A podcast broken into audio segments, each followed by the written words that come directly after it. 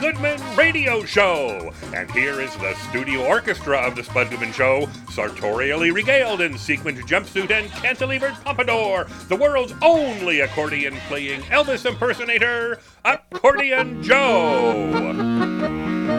Here comes the Spud Man, he goes down easy, he calls to you who, the social outcast, yes, you who are rejected, he wants you, he needs you, he loves you. Here comes the Spud Man, he goes down easy, here comes the Spud Man. It's the Spud Goodman Show, let's get ready. Trumbo! And here he is, the head cheese meister. It's Spud Goodman. Greetings and our hola, amigos. My name is Spud Goodman. The Spud Man. And you are now tuned into a 100% USDA-approved real radio program. If you experience side effects such as dizziness, drowsiness, diarrhea, headaches, or insomnia, please don't bother a physician. Just chill, and I promise it will pass. Hey, I almost guarantee you will enjoy the next hour. I said almost, so remember that if you are for some reason unhappy at the end of the show, that is my disclaimer. Okay, now let me now introduce our special fill-in designated laugher, as my Aunt Dorothy is on the road on her Harley Roadster somewhere. I think later in the summer, she's going to Sturgis. Anyway, say hello to our show's public sector food critic, Lawrence, who has graciously agreed to fill in this week. Thanks for doing this. Oh, this is my pleasure, man. So, you know, all I have to do is laugh when I'm feeling it? Well, I guess, but it would be nice if you try to help me out occasionally and step up with a hearty laugh from time to time. Okay. All right. All right. Okay, so I wait till you say something funny, right? Yes, please. Okay, now I'm contractually obligated to acknowledge the show's temporary permanent co-host, Gerald Holcomb, so maybe you could tap your toes now to say, thanks, Spud, I'm very lucky to be allowed on this show. Something like that, but in Morse code. Get those feet going. Go ahead. Yeah, but I don't know Morse code. You said you were in the Boy Scouts growing up, and aren't you a Scoutmaster right now, too? Yes, I am still a Scoutmaster, as my youngest, Dwight, is about to begin his Scouting experience. Our oldest, Gerald Jr., recently was awarded the Silver Beaver Award. I don't understand. We are very proud of him, but no, I'm not up on my Morse code. Spud, I can spend some time and get up to speed if you want, but it'd be much easier for me to just say now how excited I am about tonight's show. I think we have a really good lineup. Yeah, okay, but if you could maybe, work on the Morse code thing, it really will come in handy in your job as a temporary co-host of the show. Well, temporary permanent co-host. But temporary. Okay, now, do I laugh now? No. Not if you don't feel like it. I'm never going to order any designated laugher on my program to laugh on demand. Hopefully you'll feel it and chip in here sometime soon, by the way. Well, that's a relief because right now, up to this point, I'm not feeling it here. Maybe later you're going to say something that's going to at least get maybe a chuckle or something from me. Yeah, we can hope so. So I wanted to discuss what was ordered at our last staff meeting. Our executive producer, Lori Madsen, seems to feel that we do not express ourselves on the air in a literate fashion. Yeah. I think her exact words were, we sound dumb. So, first of all, I disagree with it because... Spud, I would not bring up this topic on the air. It's best we deal with it in another forum. No way. And I hope she's listening right now. She is. We've had that damn cliche jar in the studio for years, and I've discussed it on the show. Yeah. I used to think it was no big deal, but she thinks, check this out, and you were there. Yeah. She thinks for real she can ding us $5 every time we use a phrase she considers a worn-out cliche. It's not the money, though $5 a hit could add up to some serious dough. Excellent. I think she feels a monetary fine will motivate us to raise our game rhetorically. At least that's how I take this. And it's unbelievable. Oh, and he chaptered. He went bankrupt with his casino company. Hey, there's no need to show off with that rhetoric word. Okay, now do I laugh? No, it's okay. Now, I will admit, I'm as guilty as most people. I will use a few of the, the tired go-to cliches, just like everyone else, like back in the day, or all's well that ends well, or even absence makes the heart grow fonder. Though that one, still may be valid, as I've been feeling a little lonely lately, and even a couple of my ex-wives are appealing to me these days. That's so hot. Okay, was that the right time? No, it was not. And I was serious about, especially my second wife, Sharon, who's she called into the show a while ago, and I know I've said she was really mean to me throughout our marriage, but, checking out her pics on Facebook, right now she's still very attractive. Nothing good can happen there, Spud. I listen. I'm not lurking her on Facebook, I'm just look. It's a bad idea. I know all's fair in love and war, but didn't you say on the air that she cut your brake lines and you almost drove off a bridge? Yeah, that's $5, man, on that love and war thing. Oh, but love and war. Okay. Yeah, oops. I might have exaggerated a bit with that story, about the brakes, and I didn't get close to driving off the bridge. It was bumper to bumper that day, and the brakes gave out for just a second. Truth is, I maybe tapped the car in front of me. They didn't even notice. Come on, yo. Oh, wait a minute. I can't laugh about a car wreck, so no laughing. No, I get it. But right now, I need to introduce our musical guest, who I will be speaking with a little later in the program. Say hello to Charlie and the Rays.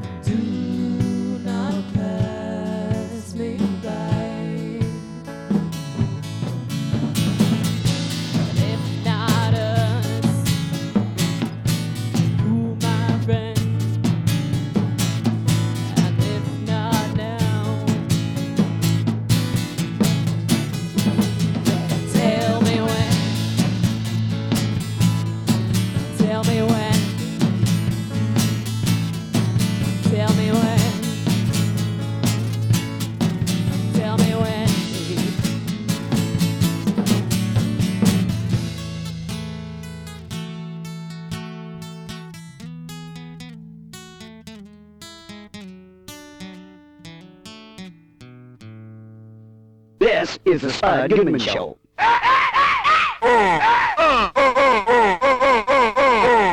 is the Spud Goodman Show. This is Carl Reiner, and I am one lucky guy. I have been invited to and accepted to come on the Spud Goodman Show. You know how hard that is? Spud Goodman doesn't just take anybody. I'm so proud to be with you, Spud. Hey, Spud. Yes? Well, your first guest, David Dastmalchian, is good to go now. I think you hammered the name, but, you know, okay, this guy's been in some cool movies, like the new Ant-Man and the Wasp, Blade Runner 2049, TV shows like Gotham and The Flash. He also has a buttload of movies now, as they say, in the can. Oh, is in the can a violation of the cliche rule? I think it might be, because it sounds like one. All right, I don't want to, really sound stupid when I do this show today. Yeah, I agree. It does sound like one. Yeah. In the can is not a cliche. It's a term in the movie business for a film that's done shooting and is awaiting release. I'm not paying the fine for that one. Oh, look, Spud. Maybe they're only going to charge you half because it's a weak cliche. I'll give you that. Yes! No, Lawrence, there are no options for lowering the fine. A cliche is a cliche, and that's going to cost you $5. It's cliche, I think, but maybe and maybe not. I'm not gonna lie here. I'm filing an official protest on that ruling. Now put David through as I have some stuff I want to ask him. Welcome, actor-writer David Dastmalchian. Hey, thanks for spending a few moments with us. Okay. Hey, it's awesome to be talking to you. I love the show, and I also love the Great Northwest. So, anyways, hello to everybody out there, and very excited to talk about this movie. Yeah, well, you are co-starring in that little summer movie that's out now, Ant-Man and the Wasp, with Paul Rudd, Michael Pena, and T.I. I'm guessing this one's a little easier in getting the word out on. The first one did okay at the box office, making over $500 million worldwide. Yeah, just these little teeny tiny things. It's awesome. It's really cool. And in all honesty, this is the first of the Marvel Cinematic Universe movies that I am 1,000% confident telling all my friends who have kids, young kids. This is a movie you can take young kids to, and it's also one that you're gonna love if you're an adult. Paul Rudd is so funny in this movie, man.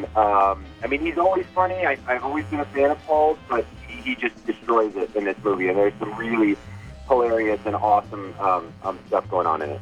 Well, is there less or more pressure opening a monster franchise movie? People are going to go see it, but expectations are so high for studio execs. Do they feel like it has to make a billion, or heads are going to roll? I don't know. All I know is that the formula that keeps working for Marvel, and why I think they're having so much success, is I am sure there are people that are the bean counters, that are the stock analysis folk, and that have to crunch the numbers down in some office somewhere. But when you're on set in a Marvel movie, and now I've gotten to be around a couple of them, they find these directors who are hyper passionate about their film, their specific film. So here's Peyton Reed directing these Ant-Man movies, and he's so passionate about this particular movie that he's making and the character, and he's also a comic book nerd like me.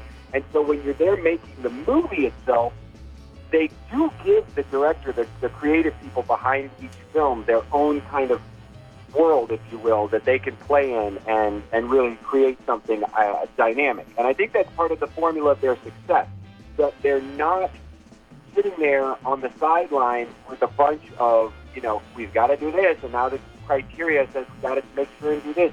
They really give a lot of freedom and flexibility to the film, and it's been built in this overarching universe that was so well established with the first couple of movies in the MCU that now they can take more risks. This movie is it's so unique. It's so cool. I was watching it for the first time the other night, and it's it's hilarious. The comedy is really amazing. The action is crazy. And think about it. This is a giant, this is a summer studio movie about a guy whose superpower is becoming an ant. And yeah.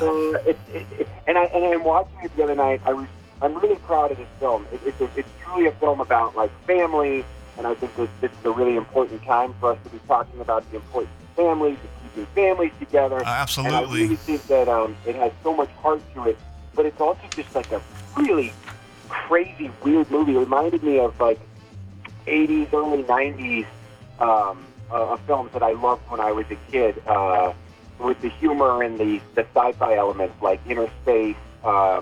Reminded me a little bit of like a superhero version of Honey, I Shrunk the Kids. So I'm very excited for people to go check this one out. I think it's quite a great step forward for the Marvel world, especially with the audiences that are younger. Right. Well, I got to hit on another part of your career, because you've been very active in indie films over the years, too. I mean, you don't just do huge studio films. You wrote and starred in Animals in 2014. It was based on your struggle with addiction earlier in your life. How intense was that experience in making the movie? Because the reviews were amazing. Thank you for asking about Animals. It's one of my... next to being a father and husband, definitely one of my more proud accomplishments in my life getting that film made. It was inspired by my own experiences as an addict, as you said. And, I'm celebrating 16 years of being clean and sober this year. I was a heroin addict, and I wanted to tell a story about love. Be honest. I wanted to tell a story about love and the painful decisions that we have to make when we are in love, when you have to decide if you're going to keep to let go. And I thought that addiction was the perfect storm to put these characters into. And so we made this movie in Chicago in 2013 for no money. I mean, in movie terms, at least. We barely had enough money to... We had 6 people living in a one-bedroom apartment, if that gives you any idea of the circumstances we were making that movie under. And I have a great friend named Colin Shipley who directed the film for me, and we've actually made 2 films together now, and he did an incredible job, and the film did really well. It premiered at the South by Southwest Film Festival in 2014. And then it was bought by Oscilloscope Labs. It came out on Showtime. Now you can watch it on Amazon Prime. You can watch it on Hulu. And I'm really proud of the film, man. And I was one of my favorite things is when people who are either struggling with addiction or who are in recovery tell me that it feels authentic, because that's something I really wanted to do. I didn't want to do anything other than just portray addicts as the true, real human beings that we are, even when we're in our worst states of existence. There's people underneath. There's a real kid underneath that guy that's hanging out in front of that grocery store that you see every day, or that you see laying on the sidewalk. So I'm really proud of that film. Thank you for asking me about it. Well, yeah. Thank you for sharing that. I really appreciate that. On the other side of your career, you've also done a bunch of network television shows like Gotham, Twin Peaks, MacGyver, and others. What's the biggest difference in perks, working in TV rather than film? Fresher bagels, I'm guessing. I'm obsessed with perks. All I can really get around the studio is tap water. So, Spud, you know you've been ordered by our executive producer not to voice your complaints about the lack of craft services in the studio. There are budgetary restraints that we have to deal with, and you need to let Hey, know. David, just a second. I will not be censored on my own radio show. This is America, or still is, sorta, I think, and we are guaranteed our pursuit of happiness. I will only be happy when we get decent free food here. I gotta tell you, I'm not too happy myself about there not being any bagels or chips here. You'd think there'd be some, maybe M&M's or at least, or something like that. Yeah, right? Lawrence, Spud knows that if our ratings improve, we will most certainly have maybe some carrots with ranch dressing or something. Carrots? Possibly even some cookies or brownies, if the numbers are good. Big freaking deal. Free food in the studio should not be held hostage to the ratings, man. Well, telling our listeners that you have to survive only on tap water at work is disingenuous. You know there's a vending machine in the hallway. Whatever. I got to get back to David. Where'd we leave off?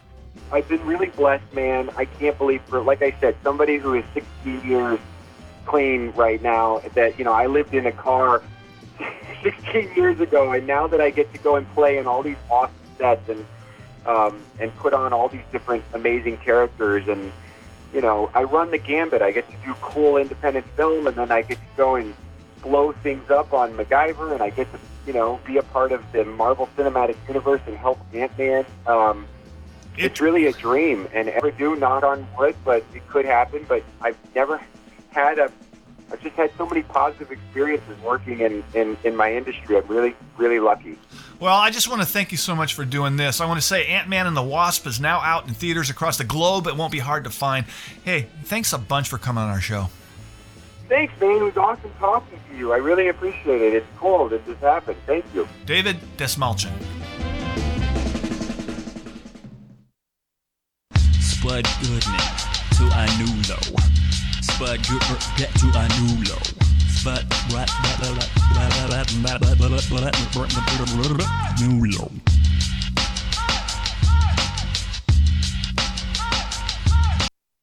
I know Spud Goodman show. It's okay. Hey, Spud, I'm being told that the show's resident psychic Ted Mahr is holding for you. Well, put him through. Do you want me to do his plug? Yeah. Okay. Ted Mahr can be heard each Friday, 2 to 4 p.m. on KKNW, 1150 a.m. in Seattle, and on the web. Here he is.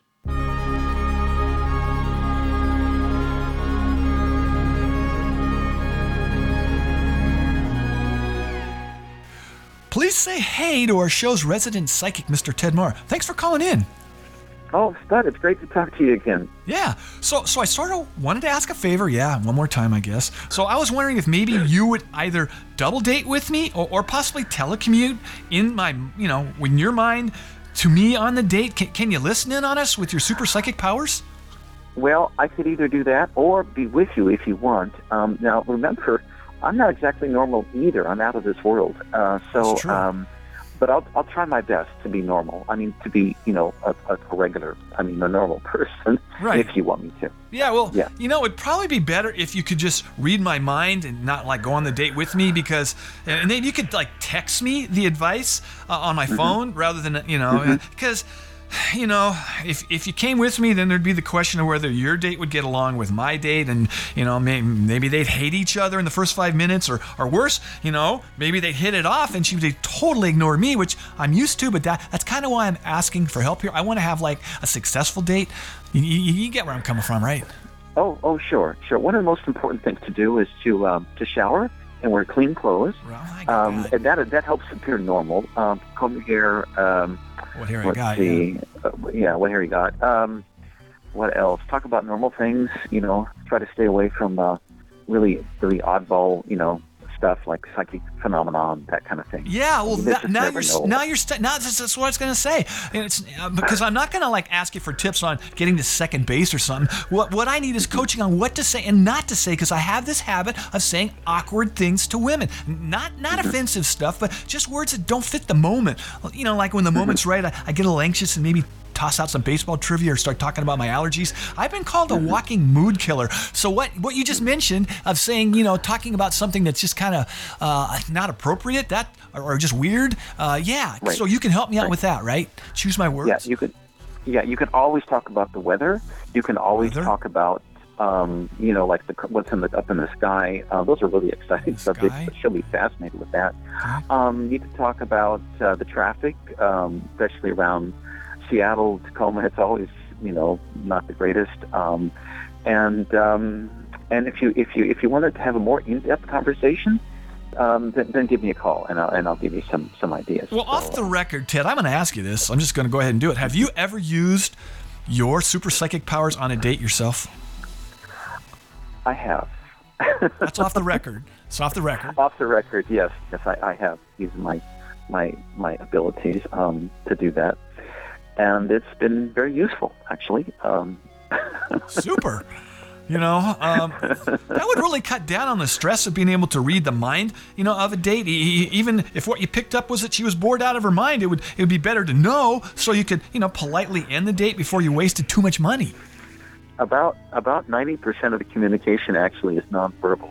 Where you look in somebody's eyes and you can tell exactly what they're thinking. The Hindus are very interesting. In India, the Hindus said that the that the eyes of the window still weren't sold. So you can tell a lot if you just pay attention to your intuition from looking at someone, and the messages will come right through. Spud, yes. Did you hear what Ted just said? Yes. The eyes are the key to expression to others. You wear dark sunglasses all the time, like from when you get up until you go to bed, right? Hey, Ted, just a sec. Okay. I have since high school. I mean, sometimes I even leave them on while I'm sleeping just in case a disaster happens, and I'll be ready, if something happens, to run out of my bedroom. No one's seen me really without my sunglasses in many, many years. Well, that might explain why you have such difficulty in relationships, and not just with women, but with men too. I, for one, am always on edge with you, as I can't see your eyes clearly, and thus I can't read your true emotions. It puts people at a disadvantage. Duh, why do you think I wear them 24/7? I mean, sure, it makes watching a movie in a theater a little tough to see, especially with night scenes, but I've learned to deal with it.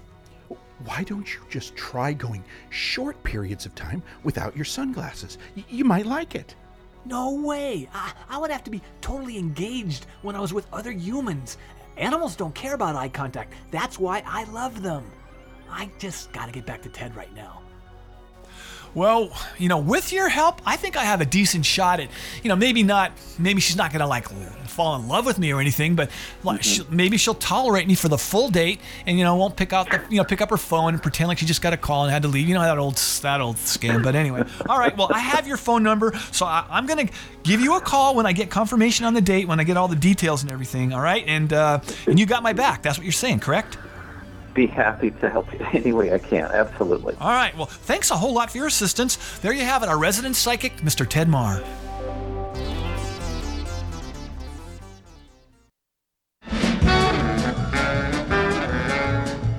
The excitement continues on the Spud Goodman Radio Show following this brief intermission.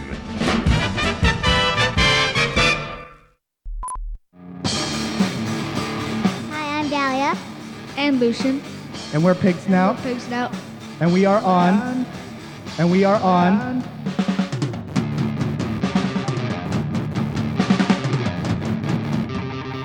Hello, this is Dahlia. And Lucian. And we are Pig Snout. And we are Pig Snout. We are playing at the Spud Goodman Show.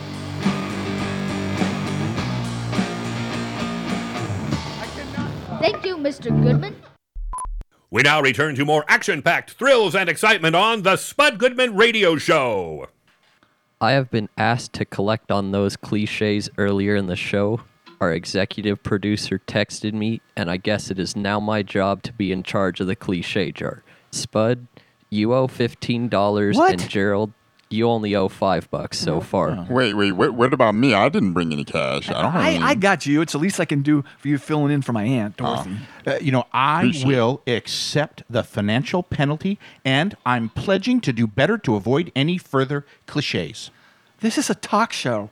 No way we can avoid pulling out a few cliches from time to time. Well, and our show's a lot of words to come up with. I mean, some might be a little, tired and well-worn, but hey, it's better than dead air. If you know how I feel, why would you say that? I'm just an intern, and I follow orders, at least until I can get a real job. Does an intern have to give 2 weeks' notice when they leave? My dad said at the end of the day, I better do it if I want to get a decent letter of recommendation. I don't... That's a good idea. I know you don't get paid here, but... You owe $5, dude, with that at the end of the day saying, and I'd keep your mouth shut from here on out and go back to your chair. I might have slipped up there. Yeah, you think? I'll ask my parents for the money. How about I leave the cliche jar here and you guys handle it? But you'll need to pay up at the end of the show. It's not personal, Sonny. It's strictly business. Yeah, that'll be fine, Chance. And if your parents won't give you the $5, I'll lend it to you. Lending means I have to pay it back, right? I'd rather get it from my parents, but thanks. I'm going to go back to my chair now. He seemed like a nice kid. Now. Hey, now he's the intern that's dating your aunt. Is that right? Yeah, they are dating. What the hell, yo? I don't like it, but I guess with my aunt, the heart wants what the heart wants. Oh. I hate to say it. That's going to cost you $5. Yep, Damn. Yep. That's that. Say, Lawrence, why haven't you been like doing a public sector food review lately? And we've missed you on the show. Oh, yeah. Well, you know what? It seems like all those meals that I did on the road's been taking its toll. My doctor said that I've got irritable bowel syndrome now. Oh, yeah, wow. Yeah, I know, man. He thinks that I should take some time off from doing the food reviews and all that stuff. You know, at least the food that irritates my bowels. You can't prevent everything. That's too bad, because I thought most of the places you review, you know, the prisons, the college snack bars, the military mess halls, serve fairly healthy food. Yeah, the basics, hot dogs, mac and cheese, and tater tots. That stuff doesn't bother my bowels. Yeah, but everyone's digestive system is different. Take my wife, Rachel, for example. She can eat multiple habanero peppers in one sitting. I can't get near her eating one of them, or my eyes start watering, and I develop, kind of a bit of stomach discomfort.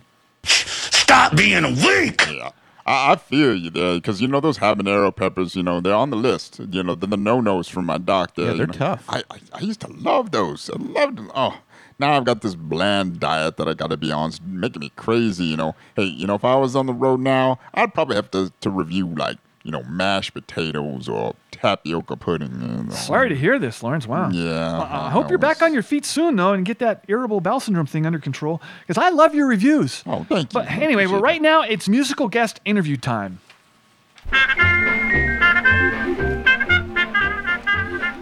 Okay. Please say hey to Charlie and the Rays. Please give us your names and instrument of choice.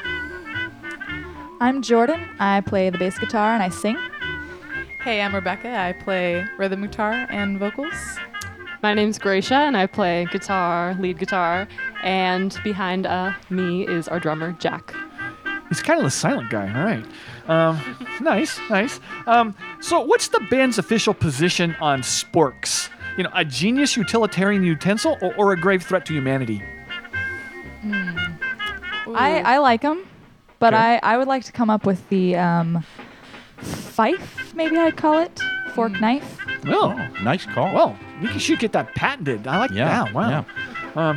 All right. Well, in terms of musical influences, what other bands have had the most impact on your sound? Probably people like George Harrison, Peter, Paul, and Mary, Simon and Garfunkel, those oldies. All right. Well... I'm just curious, do any of you guys have a couple like gangster rap or death metal tunes on your iPod? Just for fun, because I have a Fleetwood Mac song on my iPod.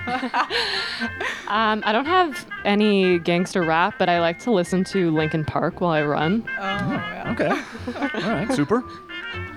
All right. Well, off the record, which band member seems to have the best taste in snack foods? The person you always want to ask for some of what they have? Ooh, that's hard. Yeah, I'd definitely go Becca for sure. Although Jordan picks up surprise snacks from the grocery store a lot of the time, so I was just saying I was wanting some Pringles earlier, so I'd be down. There's nothing like a nice surprise snack from a loved one or a friend. Yes. And as much as my co-host here annoys me, I really appreciate he always has a spare Oreo on him, even those exotic flavor ones. He has a few of those. Yeah, I had those jalapeno Oreos. No, they don't have jalapeno. That's the one they don't have. It's the only one they don't have right now. That upset my stomach. But anyway, all right. Well, yeah. Well, let me ask, what are the long-term goals of the band? And before I say, I got to give a shout out to your publicist, the amazing Kelly. I had to say that before I forgot. So. I think we have some band goals as well as individual goals, just becoming better musicians all around. That sounds like a dang good goal. And inventing the fife. Exactly. Right. Oh yeah, that's first number one. Foremost. So what's the name of the next song and what's it about?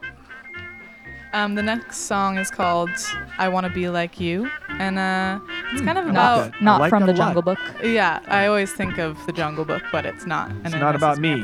But it's about kind of wanting to be your future self, not really somebody else, but someone that you'd want to be yourself. That's pretty deep.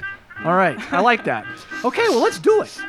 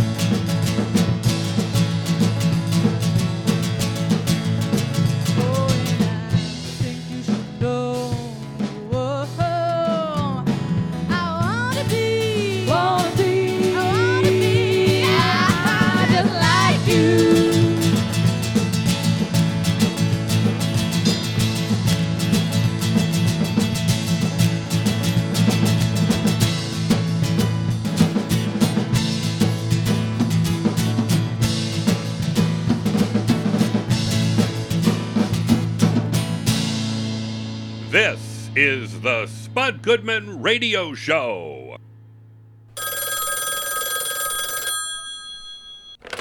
Hi everyone, this is Olivia Newton-John, and you're on the Spud Goodman Show.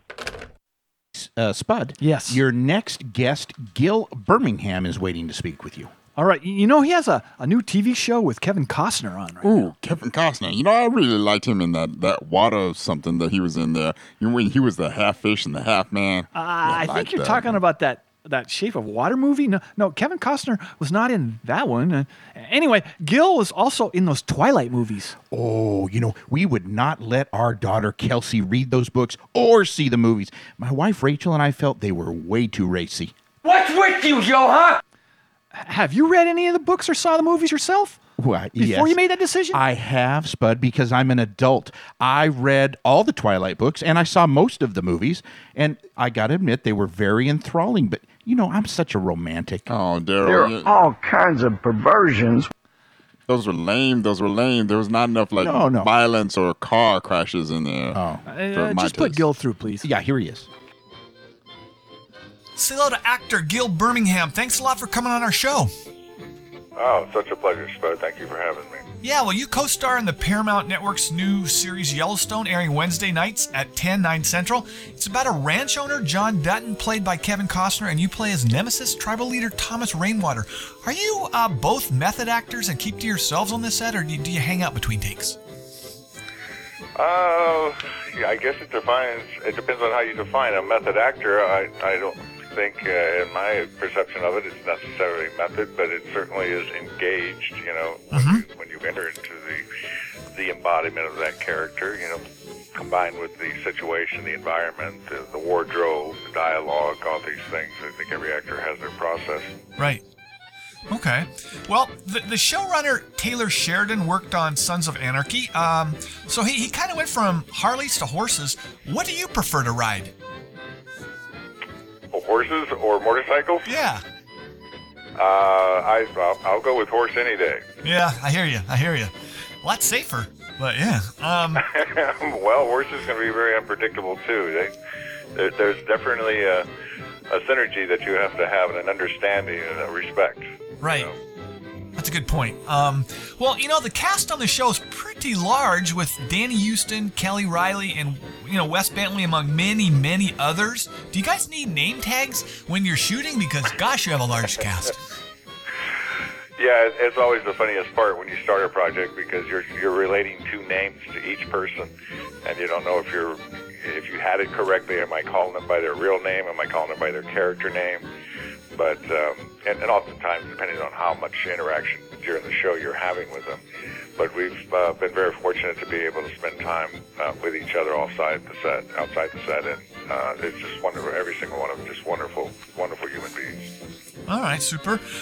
Well, there's a storyline where you, as a tribal leader, work towards regaining land lost generations ago. As a Native American, your ancestors are the original citizens of this country. I got to ask you this question. Do you find irony in Donald Trump's statement to immigrants to don't come here and keep off our lawn? That's, you know, it's such a politically heightened and sensitive environment we're living in now. And, you know, it would really serve us so much better if we really understood the history of our country and then how it's kind of evolved through different political, regimes.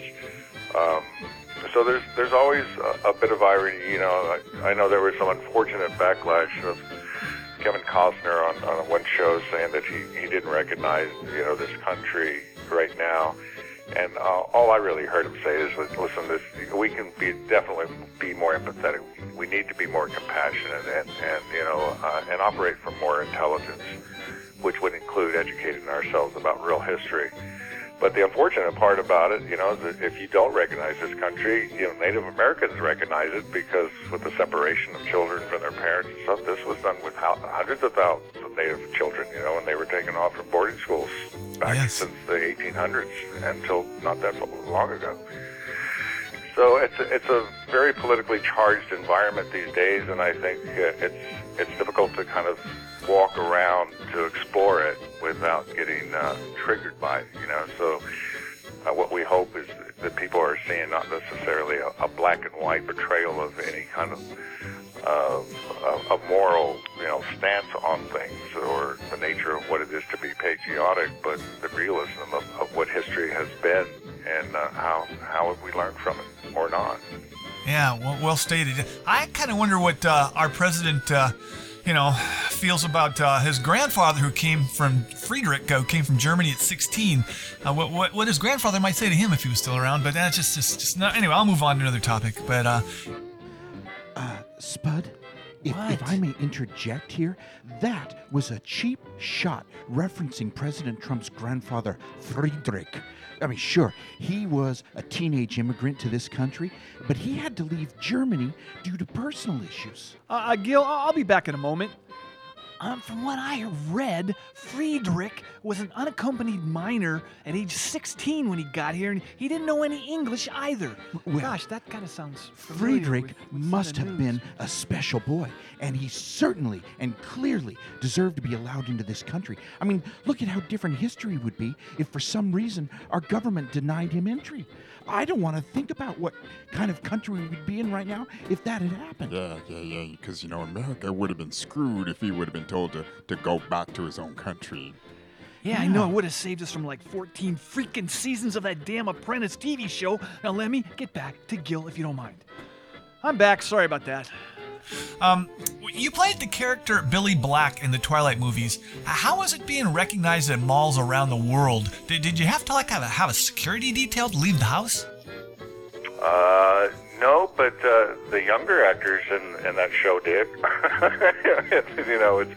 I think the demographic for Twilight was a rather younger crowd, so I didn't really encounter the recognition factor that you're talking about, which is it's cool, it's okay. I have a great passion for my work, and if people enjoy it and get joy from it, then that's really all I can really ask. Well, did you get forced into the online, Team Edward versus Team Jacob war? Because it was a divisive social conflict. For the record, I was Team Jacob because I like bad boys, but loyalty is a big plus in today's world. Well, I wish things were as simple today, and accepting the difference of choices people make, that you're not just badgering people because of their choice. I think Twilight represented maybe a slight innocence about taking sides and what was relatable to you and yes. As a fan. Yes. People want to take aside that. I think that's what conflict is about and why we love the art of movies and television, because you're presented with conflicts and then you get to decide for the information that's provided for you what side you feel you relate to. Yeah, well stated. Well, you were in the 2016 film Wind River with Jeremy Renner and Elizabeth Olsen. That is a great movie. How cold was it out on location in Wyoming? Because I had to throw on some thermal underwear halfway through it.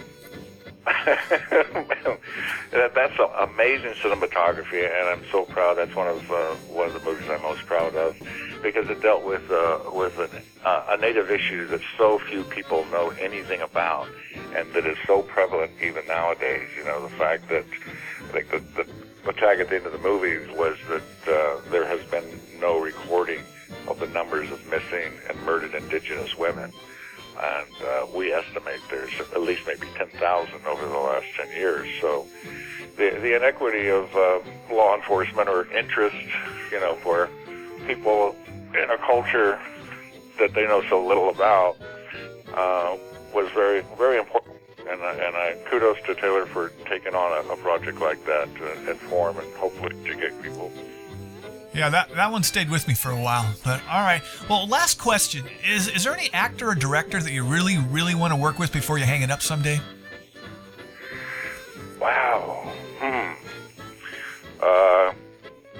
I don't know. It's funny that you would ask that. I haven't thought about that because I've done 3 projects here with Taylor Sheridan, and I'd work with Taylor for the rest of my career if I could. I have such a synchronicity with him, but there's always the greats, the Martin Scorsese, and some unfortunately. I worked with Taylor Hackford on a movie that nobody ever saw. It starred Joe Pesci and Helen Mirren back in the writer's strike days. and he's part of that school of old time, moving on directors. We get to we get much younger directors coming in, and I just love to work. I love to work on good projects, and I just feel very blessed where I am right now. All right, super. Well, let me remind everyone that your TV show Yellowstone airs each Wednesday night at 10, 9 Central on the Paramount Network. Hey, we really, really appreciate you checking in with us. Oh, it's been my pleasure. And if you don't know the Paramount Network, it was formerly Spike Television, so it just got rebranded. If you got Spike before, you have Paramount now. All right, there you have it, Mr. Gil Birmingham.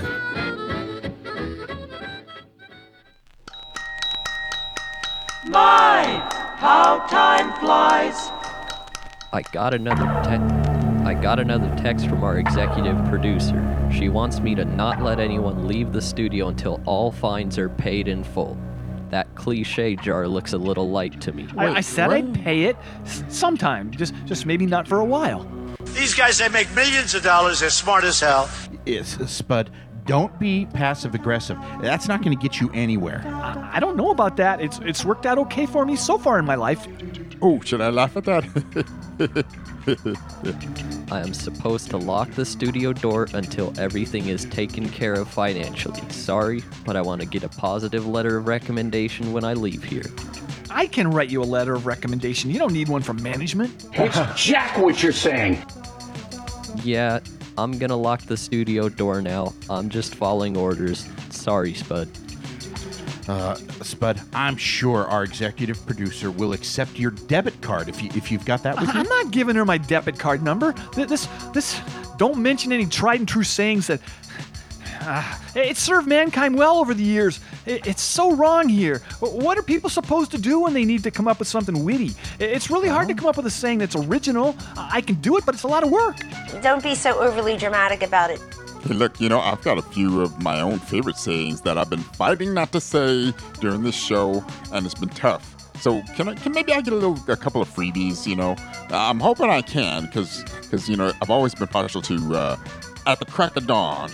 Because it sounds way better than, early in the morning. Yeah, I know. It's like, and then what about as the crow flies? When people ask me, how many miles away a place is, right? I like that one, yeah. Yeah, that's a nice one, isn't it? Okay, it has a little ring. Yeah, I mean, I tend to have a few of my favorites that I go to when I need them. Like, ask not what your country can do for you, but what you can do for your country. That's a really good one to have at bar closing time, and all the lights come up. And I'm not going to lie, that one's been very good to me romantically. I happen to have around $50 in my wallet, and I'm sure this fine money is going to a good cause. So I also have a few favorites, like an apple a day keeps the doctor away. I love that one. Wow. Oh, and how about snug as a bug in a rug? Seriously. I think that's a great one. No, they both suck. No. I don't like apples, and bugs creep me out. Well, and regarding your thought that the fines in the cliche jar go to a good cause, yeah. I heard from Chance the intern.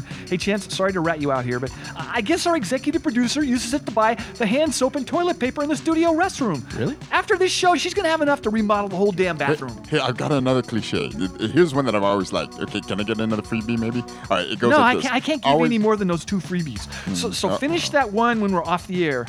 So in the best interest of my cash flow, I will now pledge to limit but not totally remove my snappy cliches from this program. I reserve the right to pull one out if circumstances demand it. Like if I'm struggling for an original thought, while a guest is waiting for a pithy response from you, I just may have to go there for the good of the show. You had me at hello. Well, it's a good first step, and I'm sure Lori, our executive producer, appreciates that, Spud. So are you going to punk out, Spud? Wow, man, I thought you were like a rebel. I thought, you told me your main focus in life was to fight the man. Well, I can't, you know what? I got to tell you, I'm just going to say you sound like a little bitch.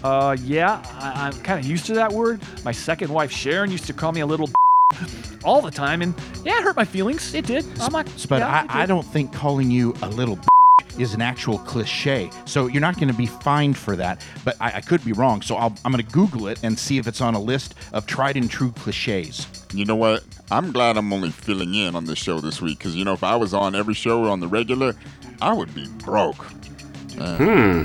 Yeah, I hear you. I'm going to check with my CPA if these fines are tax deductible. Oh, yeah. But all right, I need to sign off here. I am Spud Goodman. Be all that you can be, and I mean that. God bless and ciao. Bye-bye. Once again, here are Charlie and the Rays.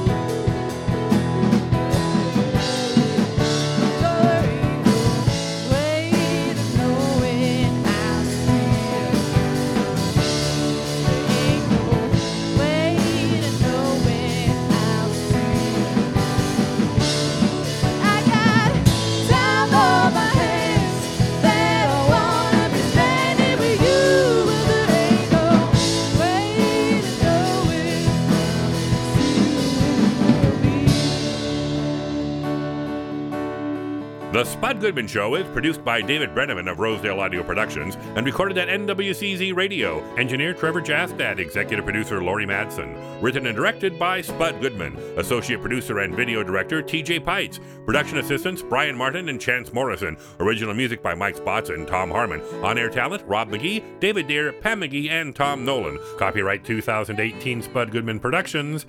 David Brenneman speaking.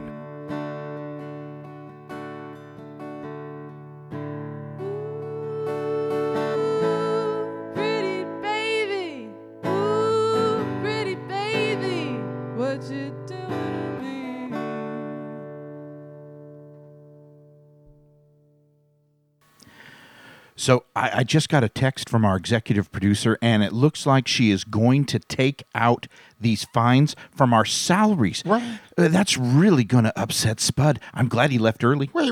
Are you for real? Yeah. Because I get paid under the table in cash or groceries, so you know what? Good luck taking that out of my check.